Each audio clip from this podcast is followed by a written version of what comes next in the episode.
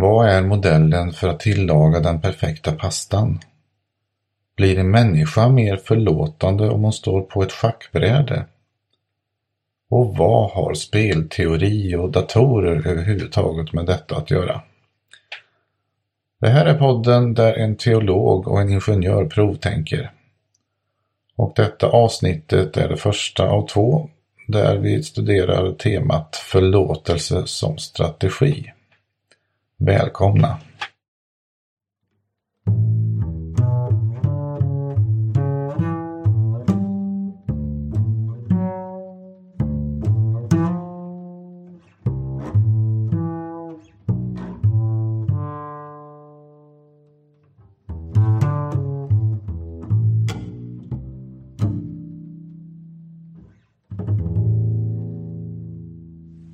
I förra avsnittet pratade vi om förlåtelse. Och, ja. eh, och det ska vi fortsätta med nu också. Det ska vi fortsätta med också. Vi kommer att göra det lite på ett annat sätt. Eh, där vi slutade förra gången då jämförde vi ju eh, förlåtelsebegreppet i antiken mot förlåtelsebegreppet enligt eh, den messianska församlingen där ja. Matteus skrev. Och förlåtelse i verkligheten. Och förlåtelse i verkligheten också i nutiden, ja. precis.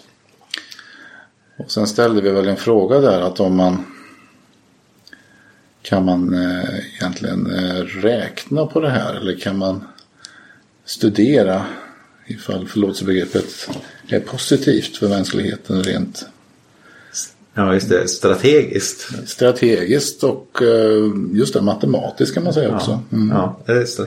Apropå det här med eh, förr i tiden och verkligheten. Jag hade eh, för ett par år sedan en dag som skulle handla om konfliktlösning tillsammans med Lars-Åke V Persson som var den gamla själavårdarläraren på THS men han är pensionär nu. Mm.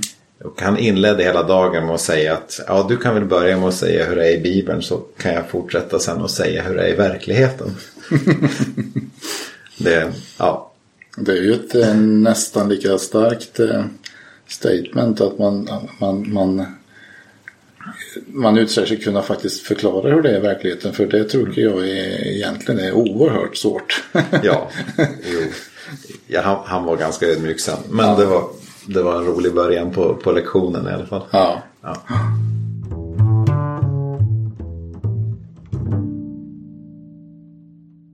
Vi hade väl tänkt att som utgångspunkt för vad som är strategiskt och, och rimligt som förlåtelsestrategi så skulle vi börja med ett av eh, Jesus mest berömda ord mm. ur bergspredikan. Mm. Och det är ju så att i bergspredikan så fördjupar han ju betydelsen av den judiska lagen på sex punkter. Det brukar kallas de sex antiteserna. Antiteserna? ja, det är jättemissvisande namn. Eh, för att det låter ju som att han säger någonting som går emot den judiska lagen. Och så numera är det många som tycker att det är jättedåligt att säga antiteserna. Mm, utan mm. det är snarare fördjupningar av den judiska lagen. Mm. Eh, och det stämmer mycket bättre med vad Jesus verkar vilja säga. I de två sista fördjupningarna då, som, eh, så handlar det om just det här med att inte hämnas mm. på olika sätt. Så de tänkte jag att vi skulle ha som utgångspunkt. Mm. Ni har hört att det blev sagt öga för öga och tand för tand. Men jag säger er, värjer inte mot det onda. Nej, om någon slår dig på högra kinden, så vänd också den andra mot honom. Om någon vill processa med dig för att få din skjorta, så ge honom din mantel också. Om någon vill tvinga dig att följa med en mil i hans tjänst, så gå två mil med honom. Ge åt den som ber dig och vänd inte ryggen åt den som vill låna av dig. Ni har hört att det blev sagt. Du ska älska din nästa och hata din fiende. Men jag säger er, älska era fiender och be för dem som förföljer er. Då blir ni er himmelske faders söner. Ty han låter sol gå upp över onda och goda och låter det regna över rättfärdiga och orättfärdiga. Om ni älskar dem som älskar er, ska ni då ha lön för det? Gör inte tullindrivarna likadant? Om ni hälsar vänligt på era bröder och bara på dem, gör ni då någonting märkvärdigt? Gör inte hedningarna likadant? Var fullkomliga, så som er fader i himmelen är fullkomlig. Mm. Och det var hämtat ur Matteus evangeliet kapitel 5, verserna 38 till 48. mm. Och det är en del av bergspredikan som är, ligger mellan kapitel 5 och kapitel 7 i, i Matteus evangeliet. Just det.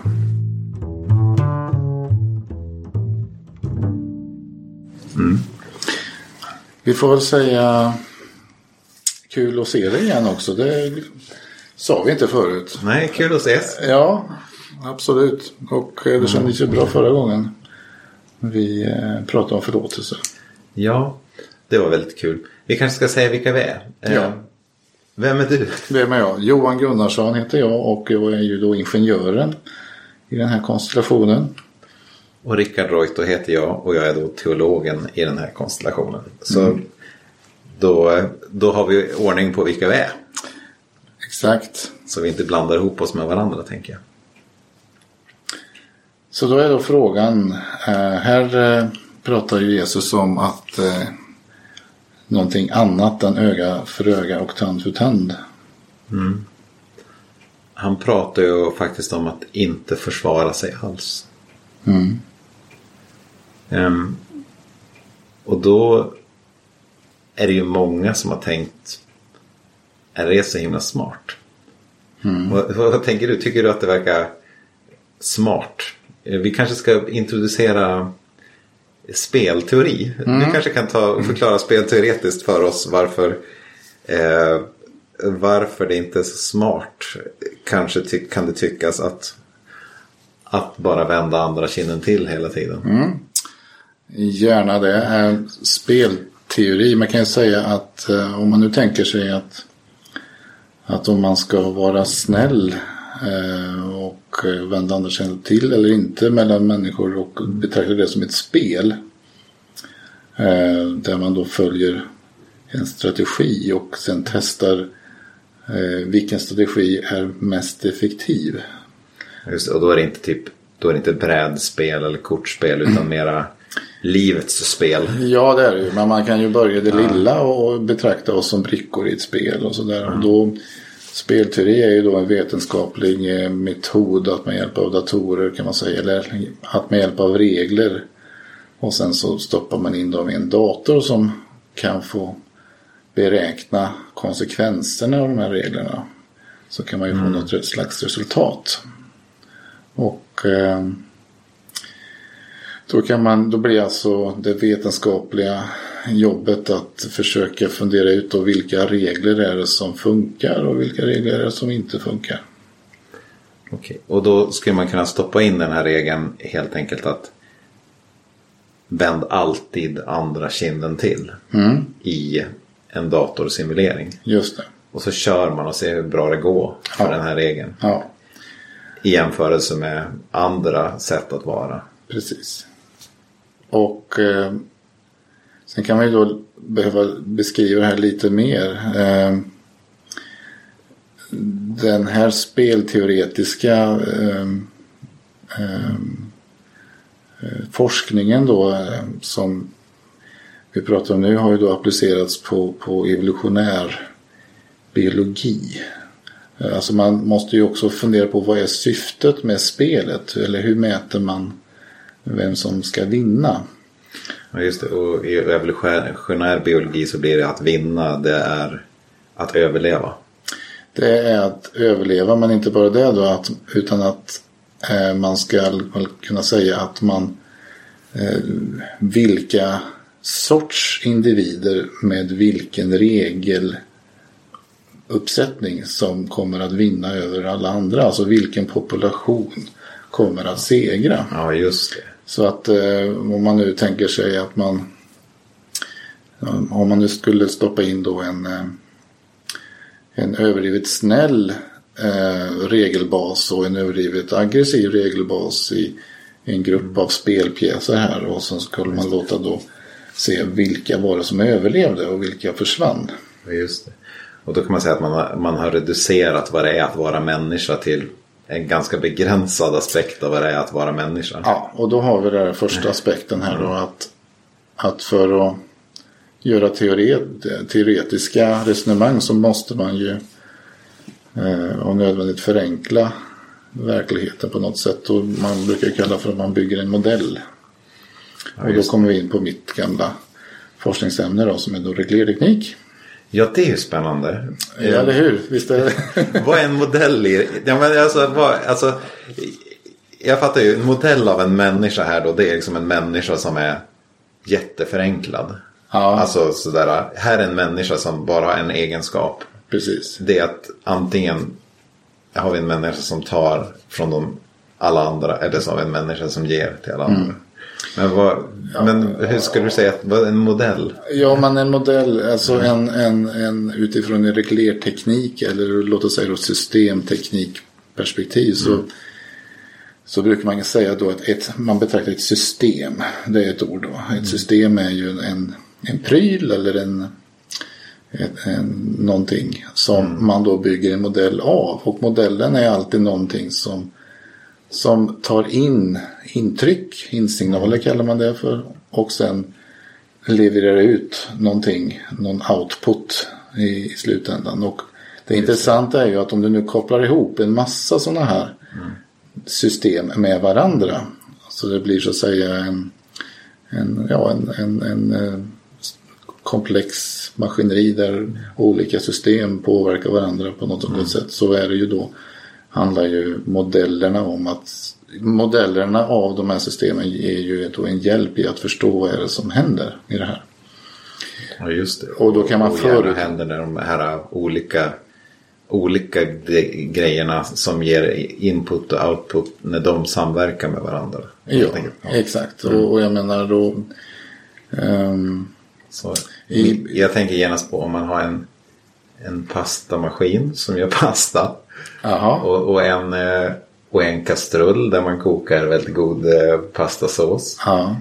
Och sen häller man ihop dem så får man en väldigt mycket godare maträtt än om man bara hade haft en av maskinerna. Så ja. Kan man kalla det ett system? Ja men det kan man absolut säga. För, för om man, nu är du inne på någonting som man skulle kunna säga är produktionsteknik. Alltså med, ja. Som används i, i fabriker. Att, eh, för att göra den bästa pastarätten så kan ju någon som är då väldigt eh, ingenjörsmässig i detta då eh, bygga ingenjörsmässig pasta, det måste ju bara bli bra. Bygga, ja. bygga en modell av pasta, bygga en modell, vänta nu, bygga en modell av ingredienserna först. Eh, ja, och eh, bygga en modell av maskinen som gör en pastadeg. Och sen bygga en modell av själva pastamaskinen och sen vatten och så vidare och så vidare. Och varför skulle det vara poängen att bygga en modell? Jo, om du stoppar in de här modellerna av de här olika stegen mm. i en dator och sen låter datorn då prova alla möjliga typer av ingredienser, prova alla möjliga typer av temperaturer, eh, hastighet, hur du vevar i din pastamaskin och så vidare så, så bör det vara rimligt att du får ganska uh, till slut kunskap om vad är nu den optimala inställningen i hela den här kedjan. Ah, okay. Och då mm. skulle man säga att då kan du på det sättet bli en mästerkock på ingenjörsmässigt sätt. Mm. Det finns dock en liten hake. en liten hake? en liten hake. Ja, men det, man, man, man kan ju aldrig få bättre svar än hur noggranna modeller man har byggt. Så, ja, just det, så man måste hela tiden gå tillbaka till verkligheten och testa. Man måste vara lite, måste ja. man sitta och äta den där pastan ändå för att veta om den faktiskt blev god. Ja, och ja. det finns väl en eh, klassisk fälla för alla ingenjörer. Mm. Det är att man blir mer förälskad i modellen än i verkligheten. Det är en fälla som finns bland teologer också. exakt, exakt. Det, det... Man kan vara så förälskad i, i den teologiska modellen som man glömmer bort att, att fundera på om det är rimligt. Ja. ja.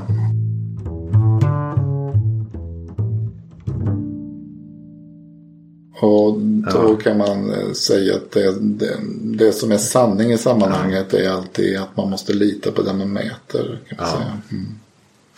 Vad skulle Så- det vara analogin till? Inom, om man håller på med teologi, man måste lita på det man mäter. Mm. Eh, förklara den meningen igen. Jo, men det är ju så att eh, det kan vi väl komma tillbaka till i andra samtal här. Men om man tar eh, eh, framkomsten av eh, eh, Galileo och Copernicus när de kom fram till att eh, solen var universums medelpunkt. Man kan säga att innan dess så var det ju fullt rimligt att tänka att jorden var centrum därför att det såg ut som att jorden stod still och allting.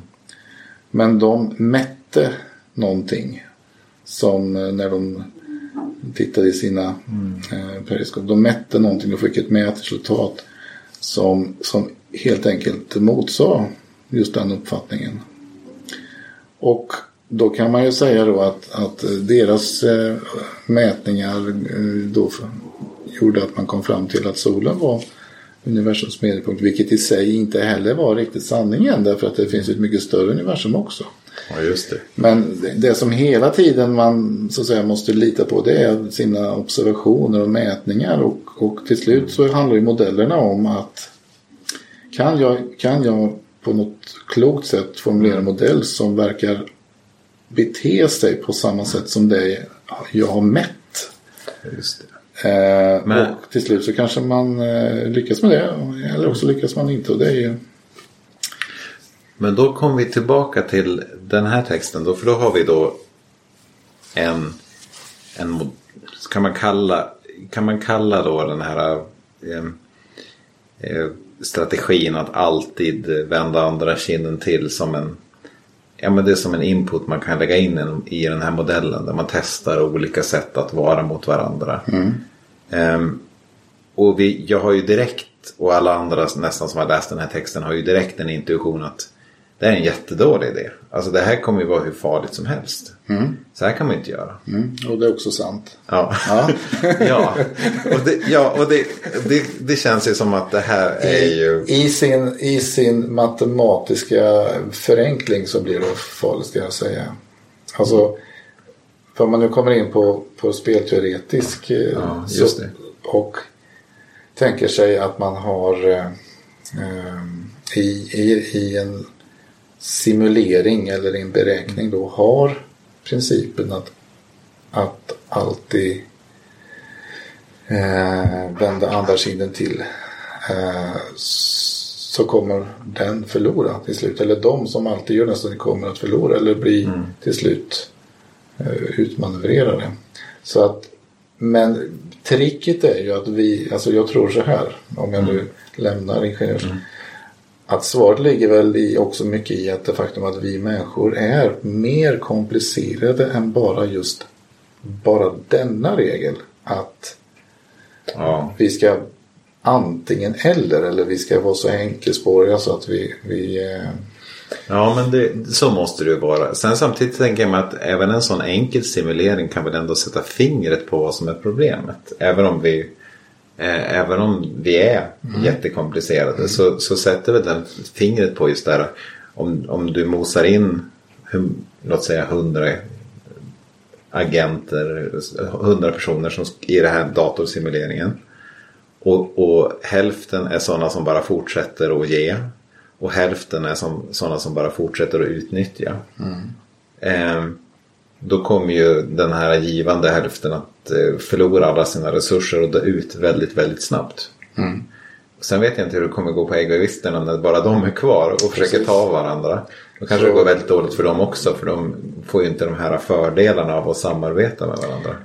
Den första forskaren som, som började titta på det här, eller enligt den här eh, kapitlet jag läste, då var det egentligen tre kategorier skulle man kunna säga förenklat. Dels var det de, de eh, väldigt snälla, eller vad man ska säga, och sen så var det då de väldigt stygga. Sen var det en tredje kategorin som just körde konsekvent öga för öga, tand för tand. Just det, den regeln som Jesus eh, tar avstånd från. Just det. Exakt den regeln. Det vill säga att man börjar vara samarbetsvillig och eh, ja, snäll i någon mening. Men om man drabbas av något ont så straffar man direkt tillbaka. Ja, ja. Man bara smäller tillbaka. Ja. Men om eh, man sen blir mött med eh, någon slags samarbetsvilja igen. Då vill man, eh, då möter man, svarar man tillbaka i, med positivt samarbete. Man, man svarar alltid som motståndaren är. Ja, just det. Man, man eh, tänker, man reflekterar inte någonting i, överhuvudtaget Nej. utan man svarar med samma mynt oavsett om det är positivt eller och man, är, man kan också säga att man är åt, inte alls långsint utan man Men man är ändå inte, men, men man, är inte, man kan inte säga att man är förlåtande för man låter ingen, ingen förorätt gå en förbi. precis. Fast när man väl har smält tillbaka då, är- då börjar man på noll och så tänker man att nu kan vi samarbeta. Och- det låter lite orealistiskt att om, Verkligen. om jag har först slagit dig på käften och du slår tillbaka att vi sen ska fortsätta att odla vete tillsammans. Ja, precis. Det som, det som händer då när vi har då den här öga för öga gruppen. Vi har de elaka som hela tiden vill slå och Ja. de snälla som aldrig vill slå. Så vad som kommer hända är att de elaka kommer att utplåna de snälla. Sen så kommer ju eh, de, eh, de elaka eh, i princip inte ha någon övertag på de här öga för öga. För de blir ju elaka i den meningen att... Ja, just det. Ja. Och de kommer... De elaka kommer att bråka sinsemellan men i och med att en elak möter en elak så kommer de också till slut att dö ut och vinnare som de som återstår är just de här öga för öga, tand för tand i det scenariot. Så då kan man säga att eh, i, det här, i, den, i den simuleringen så är det spelteoretiskt så att, om man, att Jesus föreslår att man ska följa en sämre regel istället för en bättre regel. Man kan, eh, det vill säga han, han, den bästa regeln, öga för öga, för tand, den tar han avstånd ifrån. För att istället ah, föreslå den sämsta av de här tre reglerna. Ja, eller så kan man säga att den där första forskaren som gjorde det här var väl kanske något på spåret men var inte alls framme. Ja, men, men det är väl exakt det här folk känner på sig när man läser den här texten. Att, alltså om jag ska göra så här, liksom, om, om jag ska bara liksom inte försvara mig mot eh, eh, mobbaren i min klass. Då kommer han fortsätta mobba mig. Nästa dag och nästa dag och nästa dag också. Ehm, Precis. Så att, eh, och, så att det är ju ganska deprimerande om vi bara stannar här, eller hur? Ja, ja. Så nästa forskare som, som gav sig på den här problematiken då kom på att vänta nu. Det kanske är någonting i modellen som inte riktigt representerar hur människorna är. Och det var ju en ganska klok slutsats. Det är ganska lätt jag kan komma på ganska många Ja, saker. precis. Och då tog fasta på den egenskapen att eh, vi människor kanske inte riktigt agerar logiskt eller vi glöm, det som kommer ut ur munnen var inte riktigt det som borde ha kommit ut eller det blir något missförstånd.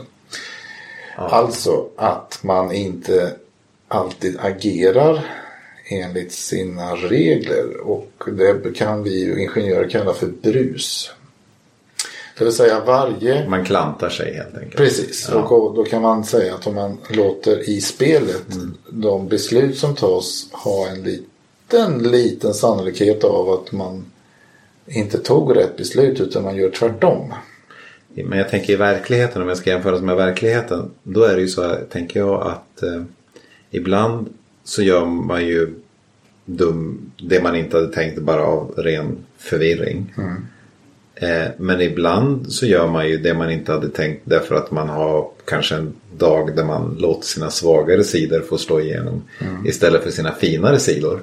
Eh, är, men de kanske, det kanske inte spelar någon roll vilken av de skälen är för en sån här simulering utan både så här förvirringsmisstag och eh, moralisk, tillfällig moralisk svaghetsmisstag är så, Precis, samma sak. menar, Eh, egentligen så är det som så att, vilket jag saknar i hela den här spelteoretiska Mm. Ja. Mm. artikeln här nu, att till exempel att man, man kanske har blivit eh, eh, retad under lång tid eller många gånger innan man så att säga blir, blir ond. Alltså, Utan i spelet här så är det liksom man reagerar på alltid på direkt på en händelse. Och frågan är, reagerar jag nu efter mina regler eller har nu tärningen visat att jag ska göra tvärtom? Som Ja, just det. så det är ju oerhört förenklat fortfarande. Men det man gjorde nu det var att man införde den här lilla risken eller chansen eller tärningen i att man inte följde regeln. Ja, just det. Och då hände det saker. Därför att då visar det sig att Ehm, den optimala strategin är inte längre öga för öga, tand för tand. Utan de, eh, de, eh, den population av objekt som hade en liten grad av förlåtelse, det vill säga man, man eh, accepterade lite ibland så accepterar man att, att få något ont och utan att man då straffar det så att säga. Den regeluppsättningen då eh, visar sig vara mest effektiv när man har sånt här brus eller när man har sån här osäkerhet. Och det känns ju ganska intuitivt rätt. Att man... ehm, om jag har någon arbetskamrat som, som gör någonting. Så min första reaktion är ju alltid att tänka det var något misstag. Mm. Och om det är uppenbart att det inte var ett misstag utan att min arbetskamrat kanske agerar lite egoistiskt så är väl min första reaktion att jag låter det gå. Mm. Men om det blir ett mönster då, då kanske jag inte låter det gå. Eh, Nej, och precis. Och då kommer vi då fram till att ja, men vi behöver nog komplettera modellen ytterligare. Eh, hittills i de här beräkningarna så har ju de här individerna i det här spelet inte haft någon minne överhuvudtaget. men, men bara så här, det blev alltså så att om man förlåter lite grann. Eller berätta vad du hade tänkt säga. Jo men alltså i det fallet så var det så att tack vare att vissa budskap när man konfronterar den andra då blir fel så är det mer ekonomiskt eller mer, mer effektivt att man eh, så att säga ignorerar ibland vissa då onda budskap. Att man helt enkelt då inte agerar eh, så som man ska göra trots att det var ett, man, mot, man tog emot något ont från den andra. Ja just det, så, man, så det, är- man, man vinner ännu, man har ännu bättre samarbetsmöjligheter om man förlåter lite grann. Precis, förlåt lite grann och, och vik, vikta kan man säga att man, man tror på det goda lite oftare än vad det i själva verket Men går det, går det nog bättre för de här som bara liksom förlåter hela tiden och vänder andra kinden till hela tiden i den här Nej, samlingen? det är fortfarande kört. Så det är fortfarande jättedåligt med, med Jesus. Det är fortfarande jättedåligt med Jesus. Ja. Även att... eh, Men så- man kan väl vara tacksam för att den lilla komponenten förlåtelse lyckas vi få in här nu. Ja, men det tycker jag är fint. Ja, Ja. Jag får liksom ta det stegvis här. Ja.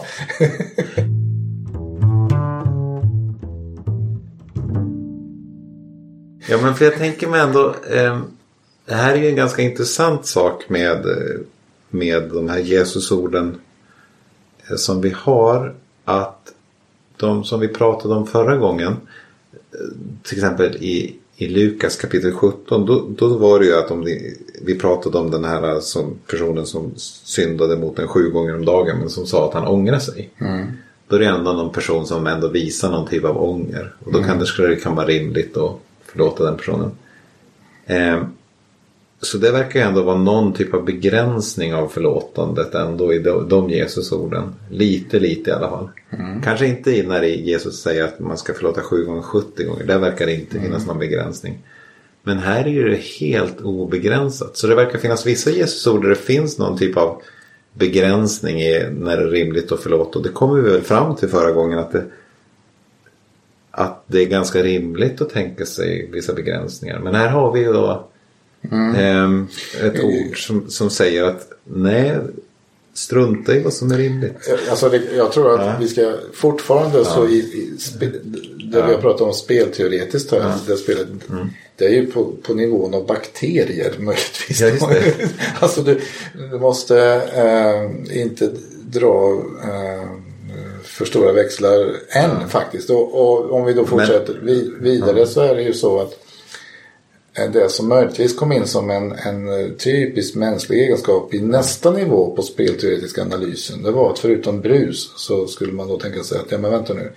Människor pratar med varandra. Ja, det gör vi ju. Ja, vi, Det är ganska vi, trevligt. Vi pratar med varandra och tidigt i evolutionen så kom man på, ja men okej, vi, människan fick språk och pratade med varandra. Och då kom den här komponenten med skvaller in, kan man säga. Alltså Ja, om, om någon har blivit slagen av någon annan så lär ju den tala om det för hela sin familj och hela byn Mm. att den där personen är en riktig elaking ungefär. Mm. Det vill säga kunskapen om, var, om varandras huruvida man är en god eller ond sprids på andra sätt än man faktiskt enbart fightas konkret. Ja, just det. Ja. Fast jag tänker, ja, men jag tänker i verkligheten så kan ju, kan ju sånt, en del skvaller kan ju till och med ta nästan överdrivna proportioner så där så att om man har gjort något litet misstag så kan det ju balla ur i skvaller som, som leder till, som bara växer och växer till och med så att man, man får jättedåligt rykte. Ja, Ja. och igen så är vi inne på Ja. det här att den sociala dynamiken i en kultur, i, i dagens eh, kultur, eh, i dagens högnivå på det är ju en komplext system i sig som är väldigt svårt att modellera. Och återigen i det här fallet så var det mer så att man man gjorde spelet så här att man, man la ut ungefär som ett schackbräde. Där då varje varje, varje objekt i det fallet fanns på en ruta i Alltså varje person. Alltså, varje, varje person kan Ja. säga. Ja. Och eh, ifall då en, den personen då hade upplevt någon vara god eller ond så talade den personen om för sina närmsta grannar. Det vill säga det blir då eh, åtta stycken grannar runt ja, just det. den. Ja. Så det var, då hade man då för att kunna räkna på detta så har man då liksom gjort en otroligt eh, likformig fördelning av hur människor eh, står i förhållande till varandra. Ja. Alla människor pratar med exakt åtta personer. Ja, och de, låter, ja. de står alltid still och befinner sig i fina rader och rutor och sådär. Just det, i verkligheten är ju vissa såna här, vissa människor är ju uppenbara så informationsnoder och sprider jättemycket information om alla Ja, andra. ja. Och andra som jag kanske inte sprider så mycket information om andra människor utan jag bara lyssnar. ja, du är sån ja, just det. Ja. Ja, just det. Ja. Eh, ja, men det är väl kanske bra att inte sprida allt för mycket. Nej, men det är, ju, det, är, det är ju så att vi är ju oerhört mycket mer komplexa hur vi beter oss och sådär. Men i det här schackbräde-exemplet då. Man kan säga att man, man simulerar ju oerhört många människor på ett gigantiskt schackbräde med väldigt många rutor för att få Ja. några resultat av detta. Men då visade det sig att man landade i någon slags eh, ja vad ska vi säga etiskt ramverk som kanske börjar bli lite åt det mänskliga hållet då, fast inte speciellt kristet. Men, men det är väl att man, man ska först vara snäll och samarbetsvillig. Det är liksom, man måste börja där. Man, man ska Ja. börja i det goda. Om man drabbas av något ont så ska det straffas. Och, och eh, den som har gjort eh, det onda ska så att säga på något sätt visa på att man ångrar sig eller gör någon typ av botgöring eller någonting. För då ska man kunna förlåta och man ska kunna öppna upp för möjligheten att bli samarbetspartner igen. Det är ju i och för sig inte helt eh, orimligt att tänka att det är en ganska så vanlig Nej. modell i olika kulturer. Om jag bara ska gissa vilt då så gissar jag att då är det så att eh, att det är ännu sämre det. Om, om ryktet sprider sig så, så stävjar det ganska mycket av onda strategier i en sån simulering då. Ja, man kan säga att om ryktet sprider sig att man är ond så kommer man aldrig att lyckas vinna några matcher i princip. För alla vet redan.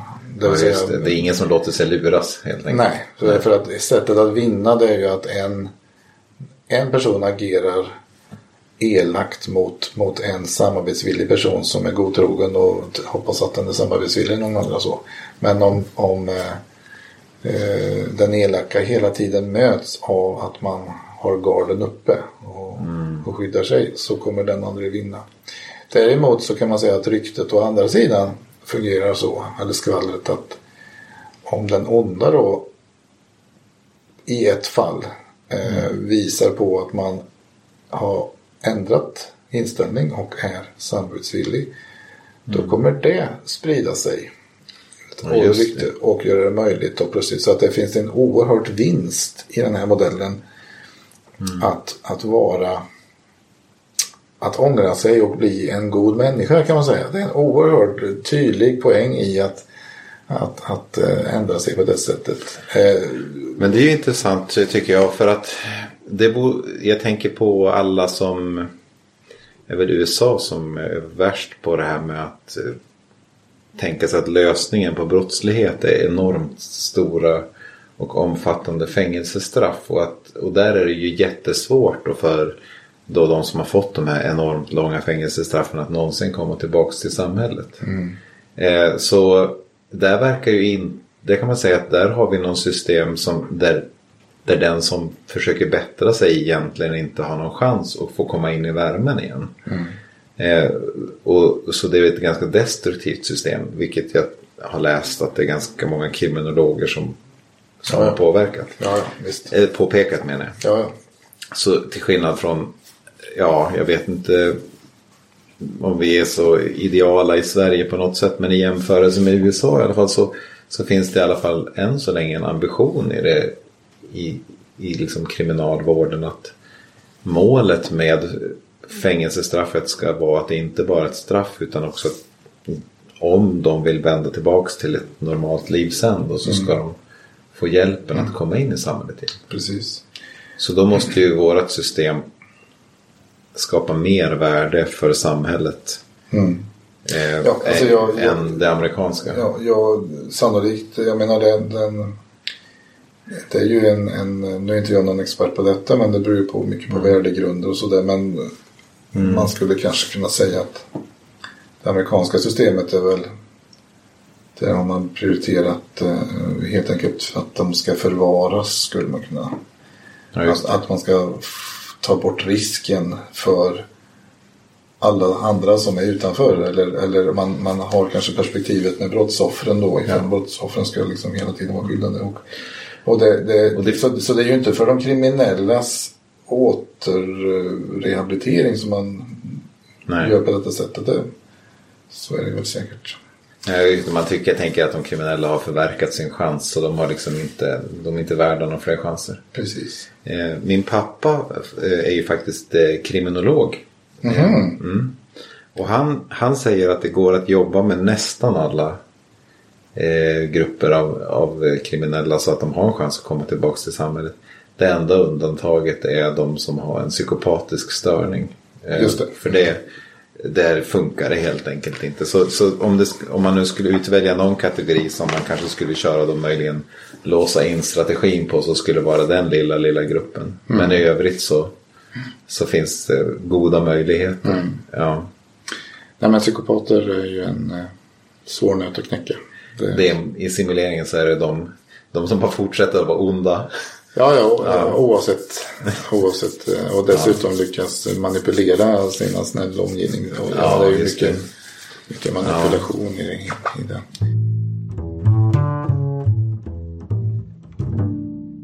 Nu kan man ju, alltså utifrån, man måste ju då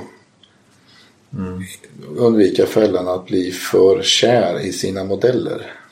Ja, Och i det här fallet så kan man ju då tänka sig att de här, eh, alla de här människorna som står på ett gigantiskt schackbräde är sannolikt inte en perfekt modell av, av hur vi människor agerar. Jag menar det, är det troligt att ett skvaller eh, om en god sak eh, transporteras lika snabbt som ett skvaller om en ond sak?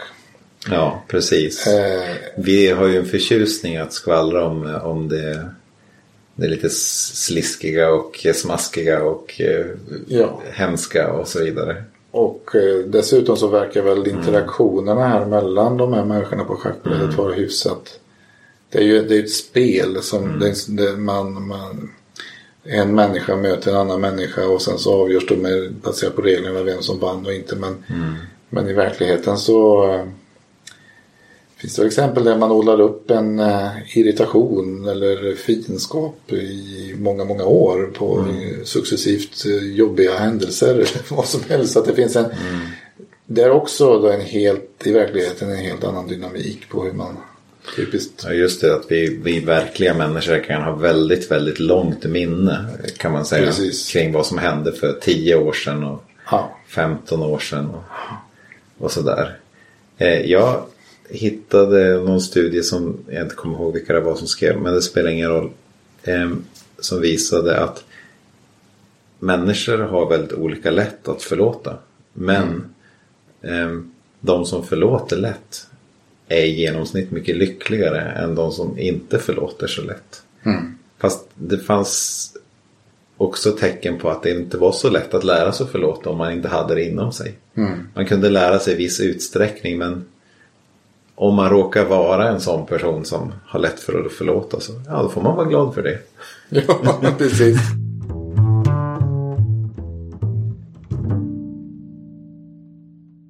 Detta var det första avsnittet på vårt tema förlåtelse som strategi.